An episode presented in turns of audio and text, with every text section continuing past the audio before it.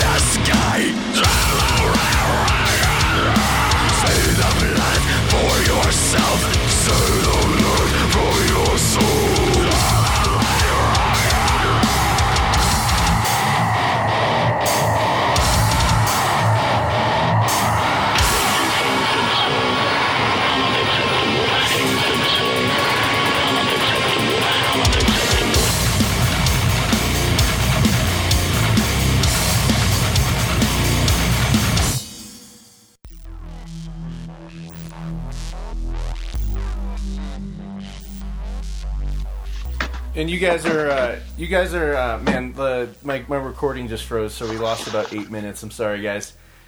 Oh, don't worry about it. Oh, son of a bitch. Do we just want to start it over? Yeah, we're gonna have to start over We gotta start over. Yeah, From the that- top. From, from the the top. top, guys. This is a minefield second, second, second opportunity. Thank you, Mr. Dak. God damn it. Fucking, I, I, w- I- I was wondering when this was gonna happen because I was, I was record, I was listening to a podcast the other day and they, they're like, man, every now and then shit happens. I'm like, man, that never happens on my fucking show. Well, I like fucked up my uh, headphones anyway, so it's good. well, we've got the Mile High Magnum, Mr. Dak Draper, on the show, man. Thank you so much. We are rewinding on this one. We got Mr. Tony Morales there. We got Mr. Tony Slick from Colorado Springs. You guys know each other really well. You guys have wrestled before. I don't think you've met Slick before. No, I don't think so. I'm relatively new, but like I said, I am a, I'm a huge fan of yours. Uh, one of my trainers, uh, well, actually a couple of my trainers, uh, Big Guns Justin Andrews, shout out to him. Uh, yeah, he's mentioned you a lot when I started training, and like I said, I started getting into this. What, Josh? Like what? two years ago. About two years. One or two years ago. Yeah, and you, you, they, your name comes up a lot over you know some of the the Colorado uh, elite here. So oh, you know, like, yeah, I mean, yeah, probably comes up with stuff not to do. I, I, wouldn't go that far, but your name has been dropped here along with I don't know, uh, like Eric Angel, you know, uh, God damn, there's a whole bunch of people that he talked about, but your name definitely has came up. So when I got asked to do this podcast with Josh, I'm like, uh, hell yeah. What time you need? Three minutes. I'll be down there too. So you know how it goes. Because you go all the way back from the, uh, well, I mean, there's all little things that, that have happened here before, but also you've been, uh, what, mostly. There he is. Hey, sorry hey. this, this episode is cursed. no, it is uncursed. Sorry. It okay, is uncursed. That, I uh, I was I had my headphones in my hand, and they have this like super sensitive little button on them, and it it like hangs up calls. So if I touch them, if I like if they start to fall out of my ear and I adjust them, it it uh, hangs up the call, and I like completely forgot. I was just moving them, I'm so sorry. No, it's no problem, man. We were, definitely happens, man. We were just talking right. about like uh, was because I went back as far as I could on you and all the Wikipedia pages, everything I could find on you. You went back pretty far with uh, NRW, started by uh, old Mercury Aiden. Oh yeah. Then the uh, yeah, it uh, it's funny. Um, when I came back to Colorado after uh, NXT, I uh, I wrestled for NRW a lot, which became Rocky Mountain Pro. They ran a lot of shows uh, before I got signed for NXT, NRW wanted nothing to do with me. I tried to uh, tr- I tried to get training there and stuff like that, and they were all right with me coming to training, but they would never put me on an NRW show before uh, I had wrestled in NXT. New Era Wrestling, it, uh, Zach and Stacy were, I think, the first people that really believed in me. I remember I was like, I was very, very new, and uh, they pulled me aside at a show, and they're like, "Hey, uh, we like we really we really want to like put you in we want to put you in spots to succeed and they did and I thought that was really really cool because I was very young and I didn't know what I was doing but uh, they put me towards the top of their card and uh, so I got to wrestle guy wrestle and learn from guys like Tony and guys uh, like the superstar uh, Andrew Titus and uh, uh, Remember Michael you and Bo. Junsu had a really good match. Yeah, Ju- yeah, Junsu. Yeah, it was guys like that, like it, I thought that was really cool. I learned so much at uh, New Era Wrestling because they they put me in a spot in front of a crowd where it was like a high like a high pressure situation, especially for the time. And uh, I just thought that was really really cool. And like I'll I'll always remember that about Zach and Stacy. They they were the first people that gave that really I think believed in me as a wrestler who didn't who didn't know me. You know, like yeah, my parents believed in me and stuff, but like Zach and Stacy didn't know me. They knew I was brand new to them.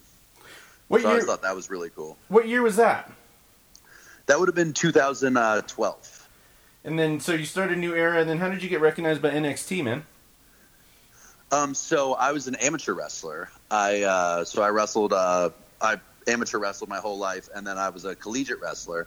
And so my first time in a wrestling ring was actually an FCW tryout. This is before it turned into NXT. Right and uh, I did the, the, FCW tryout, and they were like just transitioning, uh, and they invited me to it too. So it was like you got flown down. I had no idea what I was doing. I did so bad. The only thing that I did well was my promo, and it wasn't even like I did the promo well. I just wasn't nervous to talk, and so they were like, "All right, like we can work with this guy." But uh, they were kind of getting ready to go through the uh, transition from FCW to NXT, and so I feel like that kind of played into me not getting signed and uh, but I had no idea before that how to get into pro wrestling because uh, I was going to college up in Nebraska and there was like no independent wrestling in Nebraska, and so I was just going to become an MMA fighter after college. And uh, after I had gone to FCW just for that week for the tryout, and I was like, oh my god, this is like a possibility. I was like, I was so hooked. So I, uh, I moved back to Colorado, and they told me they weren't going to sign me, and I was like, ah, man, like I was living in Nebraska, and by the end of the week, I'd moved back to Colorado to uh, try and get training, and I hit up uh, Brandon Bishop, who uh, he brought me down to AECW, and uh, there was a Pat Tanaka seminar, so he brought me to the Pat Tanaka seminar, and I just kind of started like, I feel like I became like a young boy of Pat Tanaka, like he would make me do he'd make me do the 500 squats before training all the time, and he would take some bookings where he would uh, he would ta- he would get paid less money, and he would uh, so that he could train uh, Superstar and I in the ring before the shows. I always thought that was really cool of Pat, and so uh, yeah, I and so after about nine months of like independent being on the independence in Colorado, and I traveled a little bit, but very very rarely. I was mainly just like a Denver guy. Uh, they re- NXT reached back out and uh, they brought me down for another tryout, and that's how I got signed. Man, that that sounds like a whirlwind, especially when you're completely getting removed from your comfort zone and then getting thrown in a different space right away. NXT sounded like a really good idea, but like as of right now, I mean, it's one of the better ones on TV right now, but it's it's not something I'm like so eager to watch anymore because I feel like I feel like you get demoted to go to the main roster, and then if you're good enough to, they might bring you back, and then that, that still just confuses the shit out of me how it's being organized right now. Yeah, we're not going to go there on that. I'm a little pissed about the Keith Lee situation myself because, um, yeah, we're going to leave that alone. But you get to you get to Ring of Honor, man, and Ring of Honor is one of the funnest ones around, man. And uh, I, it, it really confused me right when COVID hit because there was very little news about what was going on in ROH. There was a bunch of other stuff going on because of what was going on in like Impact, and then a lot of people getting uh, uh, me too, like what happened to Joey Ryan. But there was very little going on about Ring of Honor. Like, how did things get shaken up right off the bat when COVID hit? Uh, well, when COVID hit, the big thing is uh, Ring of Honor. I feel like doesn't get enough credit for how well they take care of the wrestlers. As soon as COVID hit, um, we had our anniversary show scheduled in Las Vegas, and they canceled the show. Like they had, and they had like the whole crew out there. Everybody was across the uh, the whole crew was across the country, and they canceled the show. So out of safety for the fans and the wrestlers, and like that next week, like one of the first communications that came through was like, "Hey, you guys are still going to be getting paid throughout this uh, throughout this pandemic, and uh, don't worry about that." And uh, then we started having Zoom calls about like where they just kind of brainstormed about uh, stuff that guys could do to uh, stay active on social media and stuff like that. And then they were talking about how they we want to do, and I believe that we really have. They wanted to always keep like the safety of the wrestlers and of course the fans. We don't have fans right now that uh, come to live events of course, but uh, right. They want to keep the safety of the wrestlers as like the number one priority. And man, they don't just talk it; they walk it because I feel like I feel safer like wrestling at a Ring of Honor show than I. I feel like I have less of a chance of catching COVID or, uh, at a wrestling at a Ring of Honor show than I have like going to the grocery store. But That's they're, amazing. They're so wow. safe with it, and like I don't know. It's I think it's so cool that they really uh, taken this focus on pure wrestling with the pure with the uh, pure championship, and uh, it's I feel like it's really allowed uh, it's really allowed them to uh, or allowed us to emphasize like a different part of wrestling to the fans, like to bring back like the real sport aspect of it, and. Uh, I, I personally love it. It's like a lifelong amateur wrestler. I think it's awesome. Uh, I don't know. I don't know what people think who aren't like huge amateur wrestling fans, but uh, I think it's great. Yeah, you just had a match with uh, with Brian Johnson, I believe, doing Pure Rules, yeah. didn't you? Yeah, I'm uh, undefeated, officially undefeated in the Ring of Honor Pure Division, and uh, yeah, I had a match with Brian Johnson. Brian Johnson's a great pro wrestler. It's funny, Brian Johnson is uh, the first guy that I met when I moved to Baltimore. When I moved to Baltimore because I was trying to, uh, I didn't when I moved to Baltimore, I wasn't necessarily just aiming at uh, at wrestling for Ring of Honor but Baltimore was a location on the East Coast that was close to a lot of cities, and I I was moving there for my wrestling career, where it's like there are a lot of there are a lot of shows that I'd like to work for out here, and like the travel was a lot would be a lot easier, and there's just a lot more opportunities to work. And yeah, uh, definitely being a Midwest like a Midwest centered guy is kind of difficult to get those big opportunities, whereas Coaster has a lot a lot more opportunities readily available. Yeah, and like I think I feel like there have been times where I've like unduly like not given Colorado like the credit it deserves because there are a lot of good wrestlers in Colorado. Mm-hmm. The thing that just sucks is there's a lot of entertainment in Colorado, so it's so much harder to like draw up a fan base because in like Denver, you've got you've got Denver's such a city, like such a hopping city. There's so much going on that it's like it's not just wrestling going on in this ta- in uh, this town like on a Friday night. There's mm-hmm. there's so many different entertainment options, and it's just I feel like it also wasn't like a historically like strong territory wrestling uh, area, and so I got when I especially when I got released from NXT and moved back to Colorado, I feel like I got really negative about it because I was just I was hungry and I wanted to change a pace, right. and I feel like the uh, just seeing the same fans and kind of like Colorado is so geographically isolated where you're just seeing the same people over and over, you start to feel stagnant. Oh, I can totally uh, see where you're coming from with that. You know what I mean? Yeah, it's uh, mm-hmm.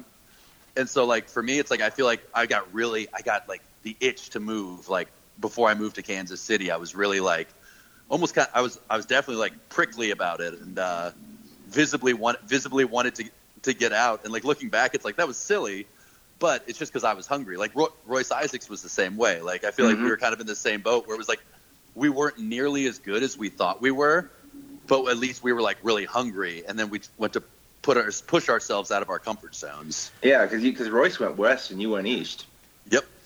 Yeah, he went to uh, L.A. and I went to Kansas City at first for uh, NWL, which was wild. I loved it. I was actually going to ask you about NWL because that was like something that kind of you know it seemed like it popped up out of nowhere. You had uh, Major Basden, who was the founder. Yep. He was you know I think he was like a, a tech guy if I remember correctly. Uh huh. Yeah, and, he uh he's a big yeah he uh he sold some company for like a hundred million dollars and uh he wanted to own a sports league and uh I think he was going to buy a baseball team, or he was going to try and be part of a group to buy a baseball team. And he like realized like, ah, I, I want to be like I I kind of like wrestling more, and I, I'd, I'd, rather own a wrestling company. Like I'm probably wrong about that, but uh, it was something like that. And uh, I remember I was just sitting there because I was working at a gym at the time. At uh, the time, mm-hmm. living in Colorado Springs, and I got a message on Facebook from this guy named Chris Goff. Uh, Tony, you know Chris Goff from Metro I do know Chris. Yeah, he's a great dude. Yeah, Chris messaged me, and uh, he's like, "Hey, hey, uh, do you?" Have any interest in a full time wrestling gig? And I'm sitting there selling gym memberships. I'm like, hell yes, I Fuck do. yeah, I no, want to do no. that. Kiss my ass, gym. Yeah, like, I'm out of here. exactly. No, I'd rather work 60 hours a week at a gym and uh, have to argue to get to leave on Saturdays for my bookings. Oh Jesus. Um, so he. Uh, oh yeah, when when I worked at the gym, there would be times where they would think that I was still at the gym, and I'm like up in Golden or in Fort Collins for an NRW show. They're looking for me. What you and Dean on the road. What gym did you work yeah, at? You, you, can mention it. They're all li- closed. Lifetime Fitness. Oh fuck that place, man. Oh jeez. Oh, dude. oh Lifetime. Lifetime Fitness is a great facility. They have great facilities. It's a great gym. Like they've got so much for you. Yeah, if you if you've got all brand new workout gear to show that shit off, I fucking hate places like that, man. Like where they where it's like if unless you're like wearing brand new like expensive ass gym stuff, they don't give a shit about you. It's like no, I, I preferred going over to Gold's and like the only time anyone ever talked to me was like, hey, you're doing that wrong, or what are you doing? I want to try that out. Hey, that hey, that's the thing. Like that's the great thing about fitness. Like to each their own. Like everybody can like I grew up in a hardcore gym, and I still like love working out in hardcore gyms. But man, sometimes I feel like it's nice to get done with my lift and go sit in the steam room, then yeah. go out to the hot tub. You oh, know, no, no, no. as I get a little older and more mature, I start to enjoy the finer things. The, the amenities, I, I, understand, but I, I, guess I'm just like yeah. like like that so, that. so, I'm so I'm sitting there. So I'm sitting there in Lifetime Fitness, and I'm not enjoying the amenities at all because I'm sitting there at a desk uh, in my uniform trying to uh, sell people memberships. And uh, Chris Goff messages me, and he's like, "Yeah, would you be interested in a full time wrestling gig?" And I was like, "Yeah, like absolutely." He's like, "Okay, we'll uh, well, we're gonna. It's in Kansas City, and uh, and I was like, okay, yeah, like that'll be. He's like, we'll have you come out next week, and I was like, all right. Um, and I was thinking I was gonna drive, and the very next message was like, yeah, we'll uh, what like what day do you want to fly out? Oh shit! Like, you guys gonna fly? yeah, you guys gonna fly me to K- to KC? Like, which the thing is, it's so funny because like talking to the East Coast guys, people don't typically do like eight hour drives. There are some guys that are like road warriors and do eight hour drives, but like that's very much like a Midwest and then Rocky Mountain thing because the cities are so so much further apart. Where it's like you just you spend so much more time on the road because there's just so many more miles between the cities, and so like to me it was like yeah that's Denver to Kansas City that's no big deal that's eight hours, and uh, he's like we're gonna fly you, and I felt like I was like a prince, I felt like actual royalty, An immediate And sign had- of good of good things to come.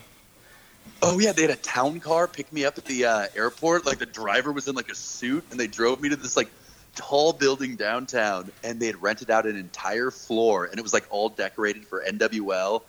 And uh, I was like, "Holy shit, this is amazing!" Like they had like an office. It was uh, they had like office workers that weren't wrestling people. Like they had like it was wild. I uh, It almost was- sounds like it's too good to be true, really. Yeah, I know. well, a little bit of foreshadowing there. Yeah. I shouldn't say I shouldn't say that because whatever. I, I, I got a lot out of it. I, I learned a lot. But they kind of told me about how they would want to. Uh, they told me about the vision and how things would work, and it was like everybody was going to have to change their names, and because I was Sammy Six Guns Jr. at the time, Mhm. and everybody was going to have to change their names, and like I was kind of looking to change. To, I was kind of looking for a change anyway. I feel like being Sammy Six Guns Jr. was uh, me kind of uh, going the complete other direction from when I was uh, in NXT and had to be so serious and had to be uh, and just I wasn't really having fun in wrestling when I was in NXT because I was I feel like at the performance center there's so much training that it's really easy to fall into just being a wrestling student where you like almost fall out of being a wrestler, you know, where it's like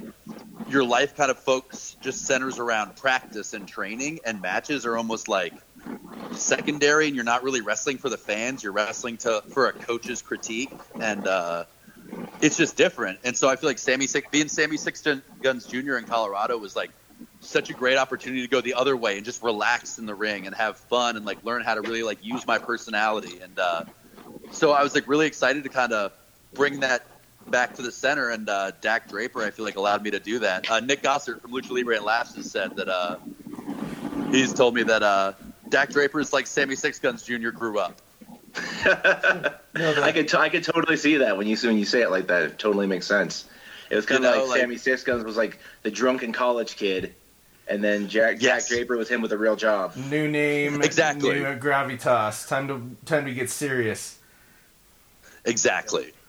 And uh, like he's still got that little propensity for having fun, but like it's not all about fun and it's not all about being silly. And uh, the uh, my favorite thing about NWL was uh, they put like we had a training program. And they built this training center. They had uh, they hired Derek Stone as a coach. Okay. And uh, I know some people like.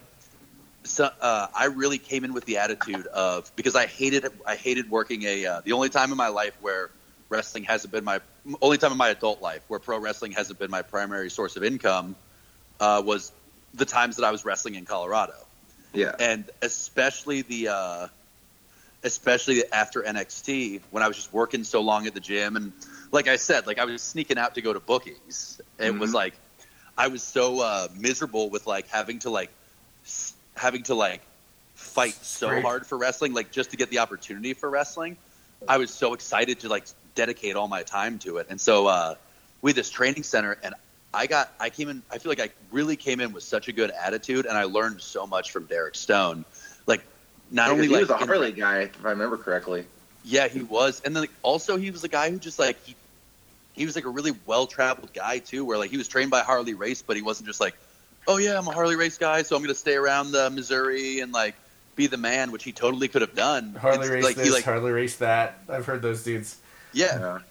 Yeah, exactly. He like he went to Ohio. He started doing a lot of W. like, He started so he went to kind of like Ohio and then like over towards the East Coast. Then he started doing a lot of WWE extra work and like he's just he's wrestled a lot of really good guys and uh, so he helped me a lot with wrestling and then he also helped me uh, with like like my physical fitness where I was doing so much like bro lifting where it was just like I was lifting for only lifting to try and look good and my workouts weren't that hard. When I got to NWL I couldn't even touch my toes. Oh, And uh, Wow. yeah, cool. and like I was, I was getting by on uh on just like because like I am naturally I'm a really naturally good athlete, and I was just getting by on that. And Derek's like, yeah, man, if you want to go where you want, if you want to go, if you want to go where you want to go, like you have a lot of talent, but if you don't start like training like a like a legit athlete, you're not going to get there. And how, he turned it around for me so much. How quick were you getting blown up in the ring? Um, I think my cardio, my car, I've always been able to kind of get by no matter how bad my cardio's been. But man, Derek really pushed me to the next level. Where like that's when I started having those like thir- those like thirty minute matches, like ev- like consistently every show. Where I'm having these like thirty minute matches where the pace is super high, and it's not like we're just like laying down in rest holds. Where like there was so much action in it. Uh, probably like too much. We were probably like moving too fast, but it's like I needed that. It was I thought it was great. It uh yeah, I I could always get by without getting blown up, but like that's not the way I want to go. I want it to be like like I don't get tired, not like I'm trying to avoid like getting blown up. So are you, are you getting to the point now where your your cardio is so good that they're just telling you like, "Hey, dude, slow down. Like you don't have to go that fast." I feel like that's always kind of a, uh, especially like especially now and especially at this level, like that's a thing that guys always have to remember is like, you you try and do so much sometimes, and you end up kind of screwing yourself over. And so, uh, as I get more mature, it's like uh, like uh, Perry Saturn says, uh, it's not it's not less is more, less is less. It's getting more out of less. And I feel like as I become a smarter wrestler and just more seasoned, uh, I really feel like I'm starting to grasp that a lot better. Yeah, that makes a lot. I've never heard that, but uh, it makes a lot of sense. Oh yeah, it uh, yeah, it's uh man, I've really, I think the thing that's really benefited me a lot is like I've my amateur background, just like my uh, like high school and college sports background. I feel like I was always like the kind of kid that was like for summer camp. I didn't just go to a summer camp. It was always like sports camp. It was always wrestling camp and football camp and stuff like that. And I'm just so used to being coached. I feel like I've always kind of put myself, well, not not always, but recently, ever since NWL, I put myself in a position to be coached and. Uh, and to have like a lot of influences, and uh, I think that's really helped me a lot in uh, in improving and uh, improving, and then finding success. Being coachable, but, uh, and, being coachable is such a big deal. Oh, absolutely. And it's funny.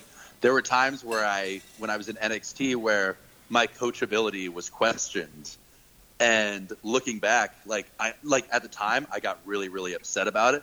But looking back, like I understand it. Was it really? But but you, it was WWE though. Was it really being coachable or just not kissing enough ass? Oh no, it was being coachable. Like I think a lot of people that are unsuccessful will like that's low hanging fruit. Will, will say that like, oh, I didn't kiss enough ass and stuff like that. But it's like, I think there are a lot of times where I think we're all hypocrites, and the goal is just to be less of one. Right. And I feel like when I first got released from uh, NXT, that's how I felt that like this great injustice had been done to me, and uh, I sh- and I should still be there and stuff like that. But when I look back, it's like if I looked objectively, would I be like, oh yeah, that guy, I have to have that guy on the show. Like this show, ne- this show needs Travis Tyler. Like no, I wouldn't have said that. So that always I, hurts. but it's it, it shows a remarkable maturity. I mean, not not that you're not like you know 20 years old in the ring right now, but at the same time though, being able to admit that uh, like on on tape, that's a big deal, man. Because a lot of people really need oh, to yeah. fucking hear that sort of thing. I remember the yeah. first time it really occurred to me was when I was listening to an interview with Stone Cold Steve Austin and Drew McIntyre, and he was him like having to, oh, I fucked up. Yeah, I shit the bed in NXT and I had to go sure. get humble. And then now, like, hey, it, but at the same time, though, that didn't mean he was done with. I mean, now he's he's like one of the top dogs there, man. And and uh, exactly, I, more people like you need to be able to like show that sort of flashlight, like, hey guys, you gotta calm the fuck down, like. And the thing is, I feel like one of the only ways to learn that is like through experience and through kind of uh, losing it all. And I went through.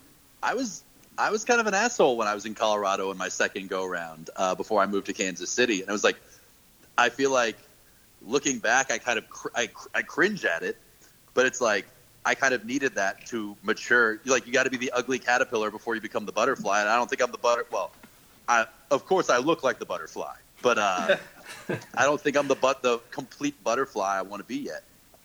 Yeah. So did you did you train at the um at MCW's training center now? Don't you?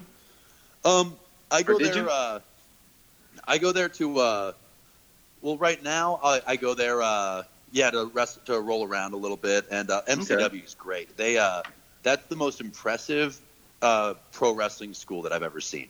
That I'm like, I'm a I am so impressed with. There's uh, unfortunately he just passed away. Uh, his name Uh, was Bruiser, RJ yeah. Meyer. Yeah, the Bruiser, great guy. Like he brought he brought guys up right. He set such a standard there, Mhm. and their shows like their shows draw their shows draw like every two weeks uh, before COVID. They were drawing like 500 people That's and, like, awesome. that's not an exaggeration either. Like they have such Mhm. they have such a big fan base, and the quality of shows is so good. Well, And uh, rewind rewind a second here uh, before we get too far. Yeah. What makes it so special? they, uh, I think it's the like the professionalism, and the big thing is like the pride and self respect they instill in the wrestlers. I feel like there are a lot of times where like even like there, uh, for example, I remember there are guys that I started with in Colorado where it was like say that people didn't see potential in somebody or they were small or something like that.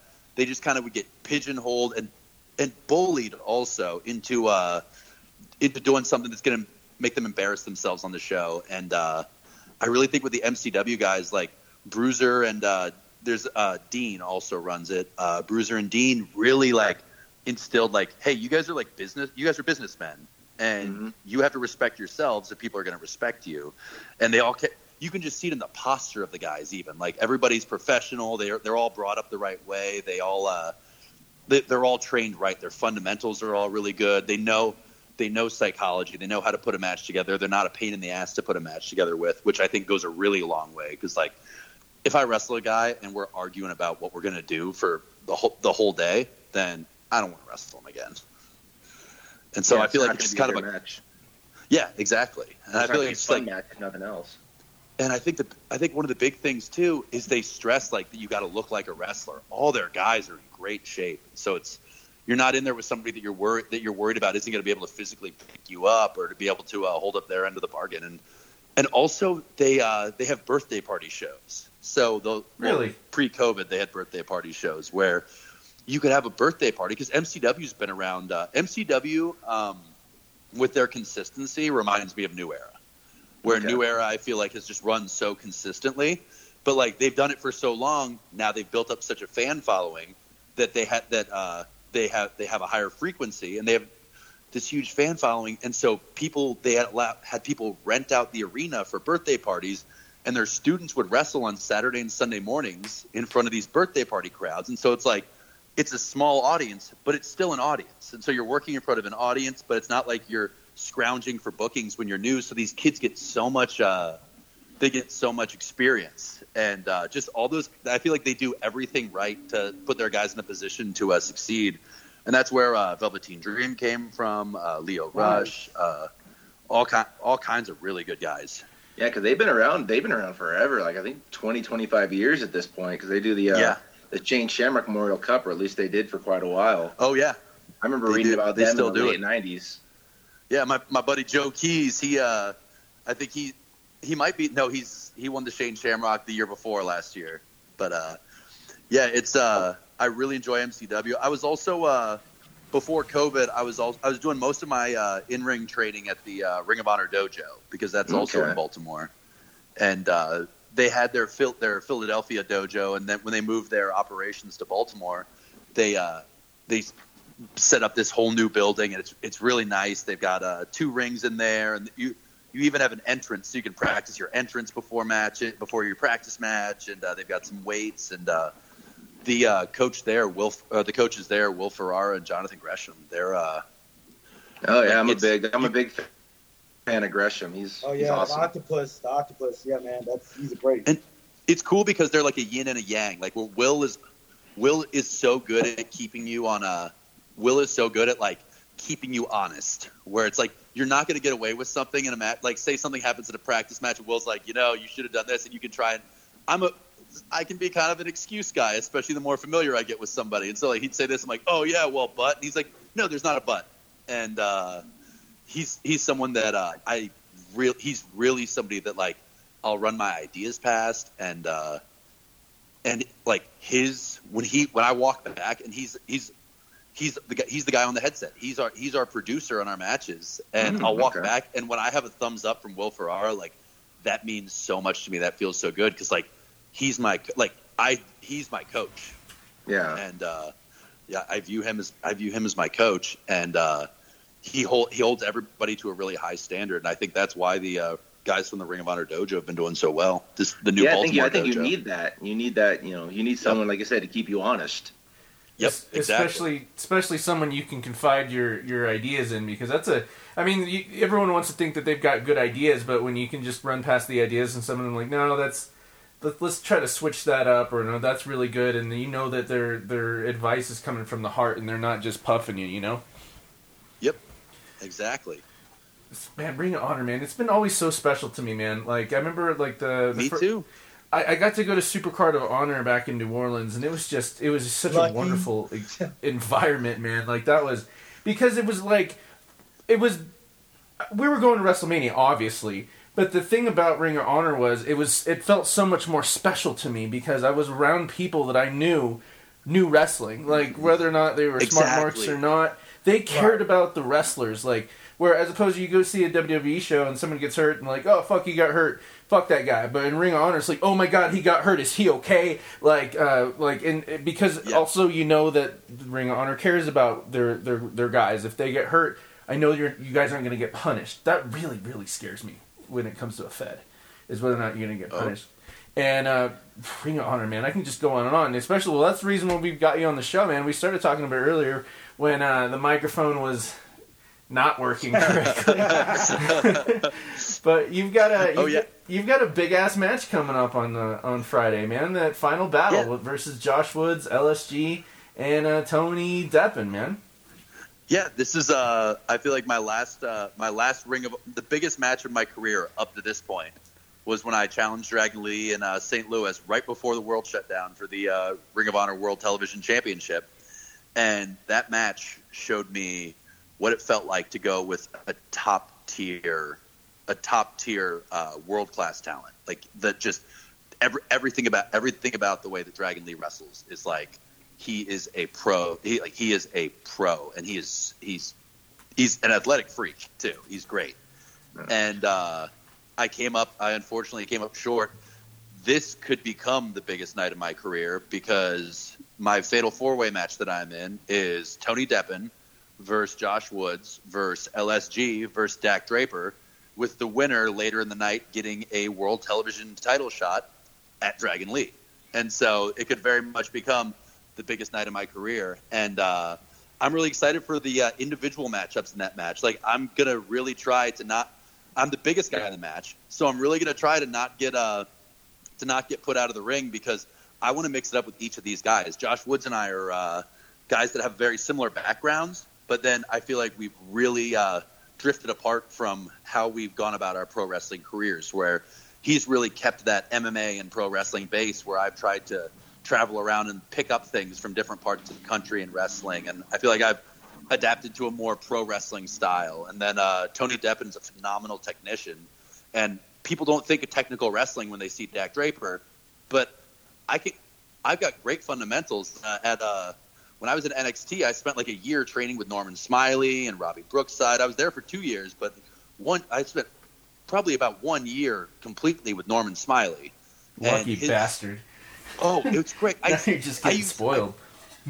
I pull out so much stuff. There's stuff that there's stuff that uh, I used to pull out at the dojo that Gresham would be impressed with, and I, and he'd be like, "Where'd you learn that?" It was always Norman Smiley, always Norman Smiley, and uh, I shouldn't say that. Also, Brookside, Robbie Brookside is uh, he's a phenomenal British wrestler and uh, legendary British wrestler, and uh, yeah, nobody hears he about him here, really- but over there he's you know, legend. He's up there at Regal.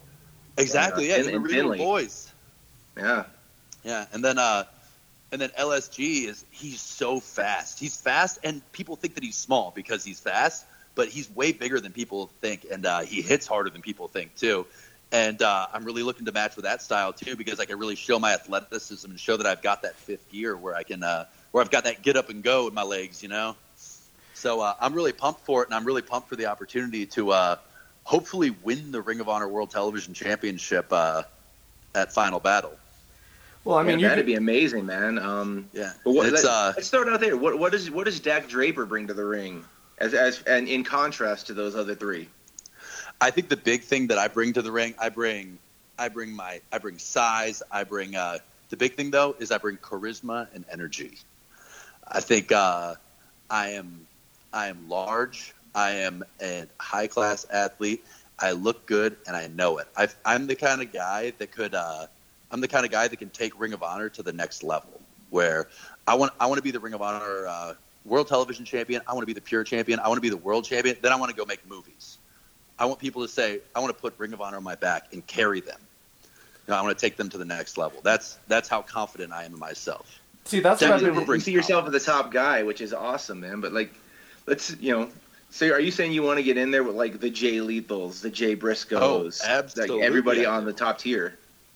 Oh, absolutely. Like that's I won't be satisfied. I, like I'll never be satisfied. Like I when I was at NWL, I was the guy. I was the you were the I first far, champion. Was, yeah, yeah. I was far and away. I was the champion. Even after I wasn't the champion, I was still the guy that was on all the posters, all the news stuff, all the commercials. I was uh, I was whenever uh, like there was this car deal. There were car dealerships that wanted uh, wrestlers for commercials. They weren't they weren't saying we want the NWL champion. They would call and they said we wanted Dak. I was uh, I was a star in Kansas City, yeah. and uh, I still wasn't satisfied. I was still pissed off with my spot there because I felt like I didn't get enough.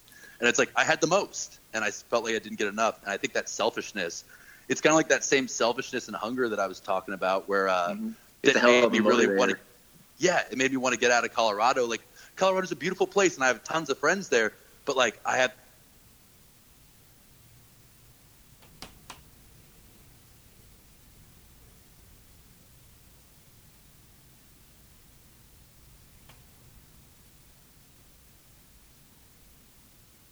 think we lost him again, or he touched his headphones.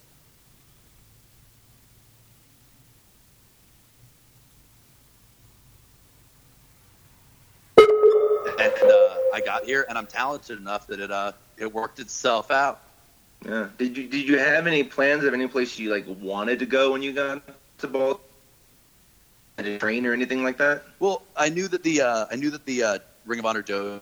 Well, I decided I wanted to move, and then Ring of Honor actually announced that oh, they wow. were going to move the dojo to Baltimore. And I had decided that I wanted to move things. I was like, that's kind of that that's kind of a relief for me that there's even more opportunity in Baltimore now.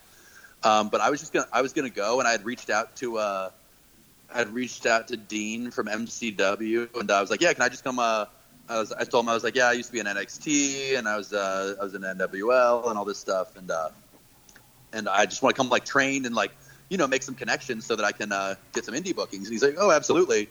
And then uh, I saw the Ring of Honor Dojo was going to be there, so uh, I uh, reached out to a former coach of mine at NXT, and uh, I reached out to a former coach from NXT that uh, was training there at the time, and uh, he got me set up. He uh, also invited me there, and I feel like it was just I got to make those connections, got to get better, and got to get opportunities, and then delivered when I got those opportunities. And so, yeah, a couple things. And you were in the uh, the pure to the uh, not the pure tournament, the the um, the uh, top, top prospect. prospect. I, yeah, I won the uh, top prospect tournament. That was that was so cool because uh, I had done one of the Ring of Honor camps uh, when I lived in Colorado in like 2016. Yeah, I did. I did one of the first ones actually in like 2010, I think.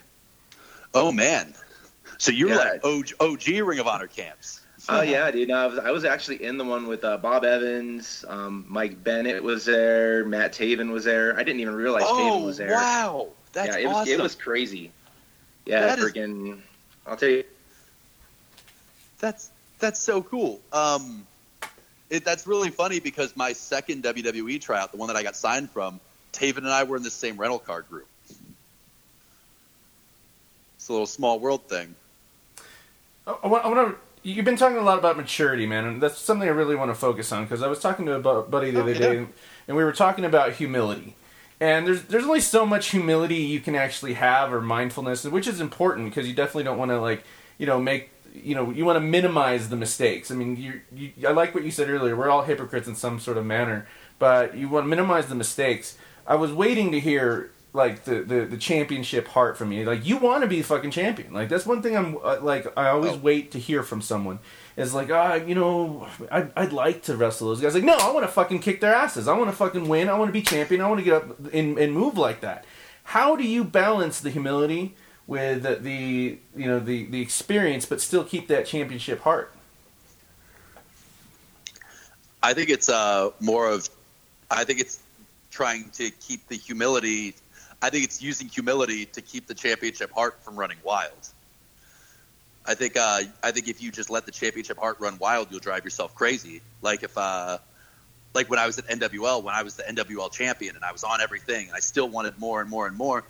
If I didn't have a little bit of humility, it was like like there were times where, you know, like a one of the promo pictures didn't look the way I wanted that they put on they put on a poster, and like if I didn't take a step back and have a little bit of humility, like oh yeah, like they have to put these people are so busy that are doing this, like the show isn't all about me, then I would be like the worst person in the world to deal with.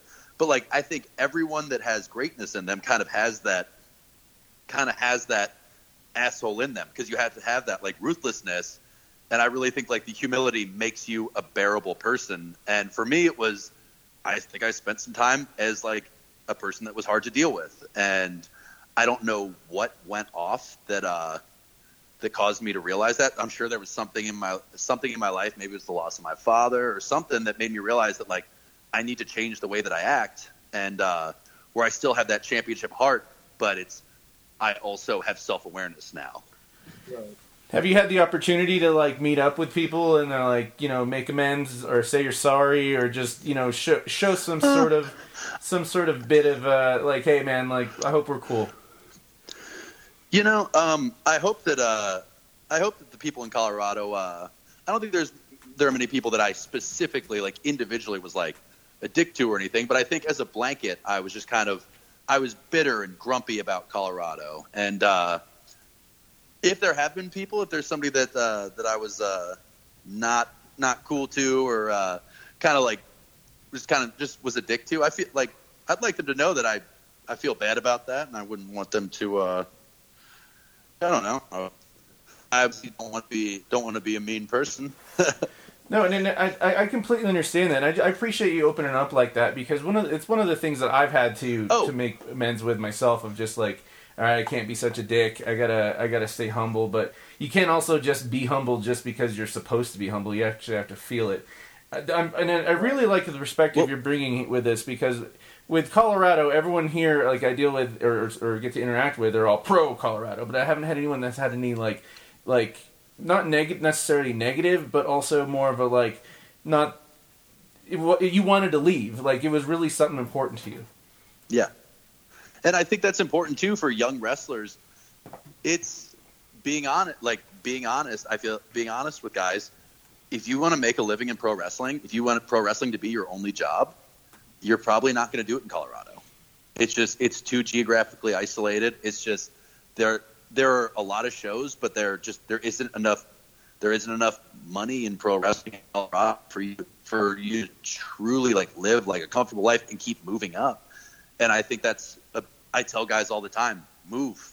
Like there's you get such a benefit out of uh, going somewhere new where people didn't know you when you were horrible, and so they can judge the the wrestler that you are now. Like I think about how Tony knew me when I didn't know how to do anything, and so if like he's watching one of my matches, it's like if he's watching one of my matches, it's like he's also going to kind of see like the kid that didn't know anything. So if he's critiquing the match, then he's uh, then it's going to be like, oh yeah, well that's way better than you used to be.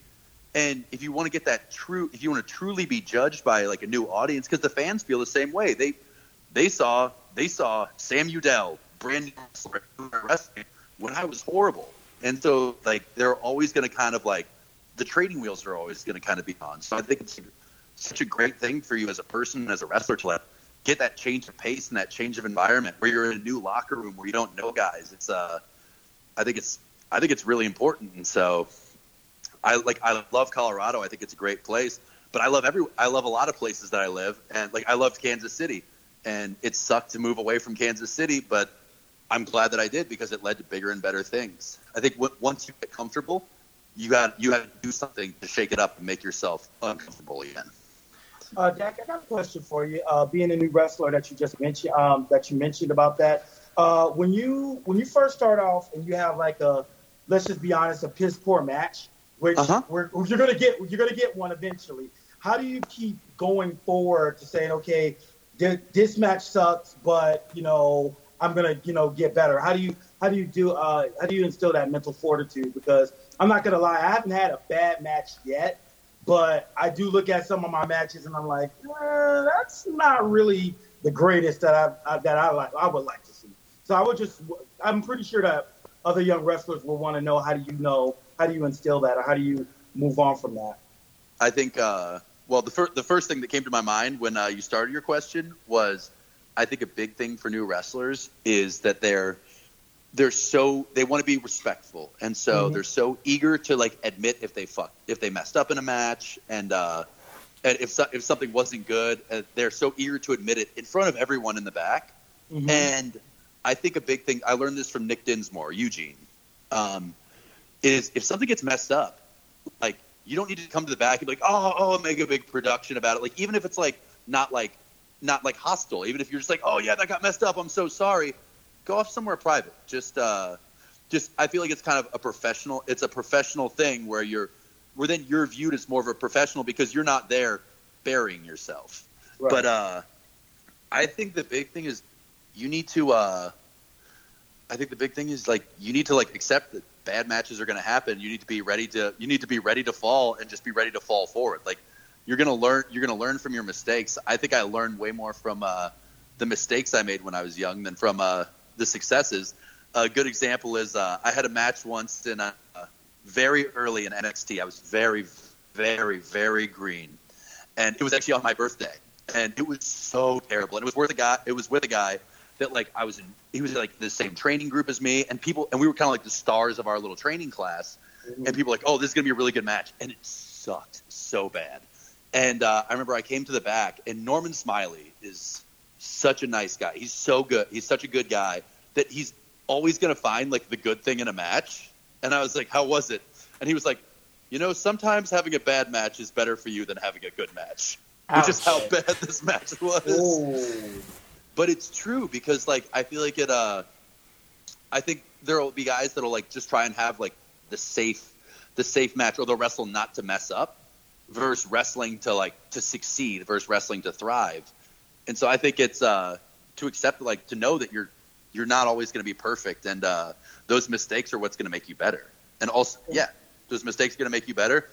And like the big thing is to be humble, and then also uh, find a few people that you trust and listen to them because everyone's going to tell you something different.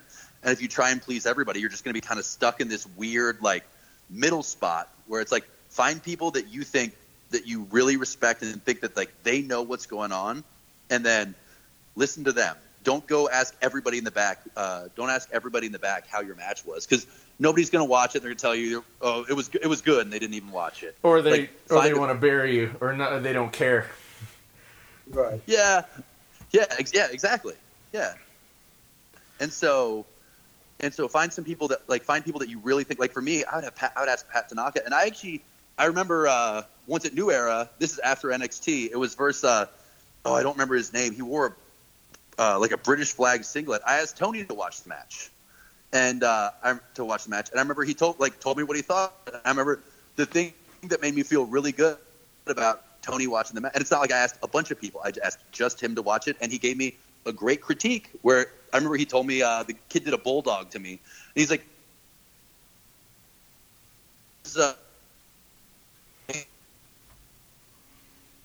Like remember him saying that because it made me feel so good.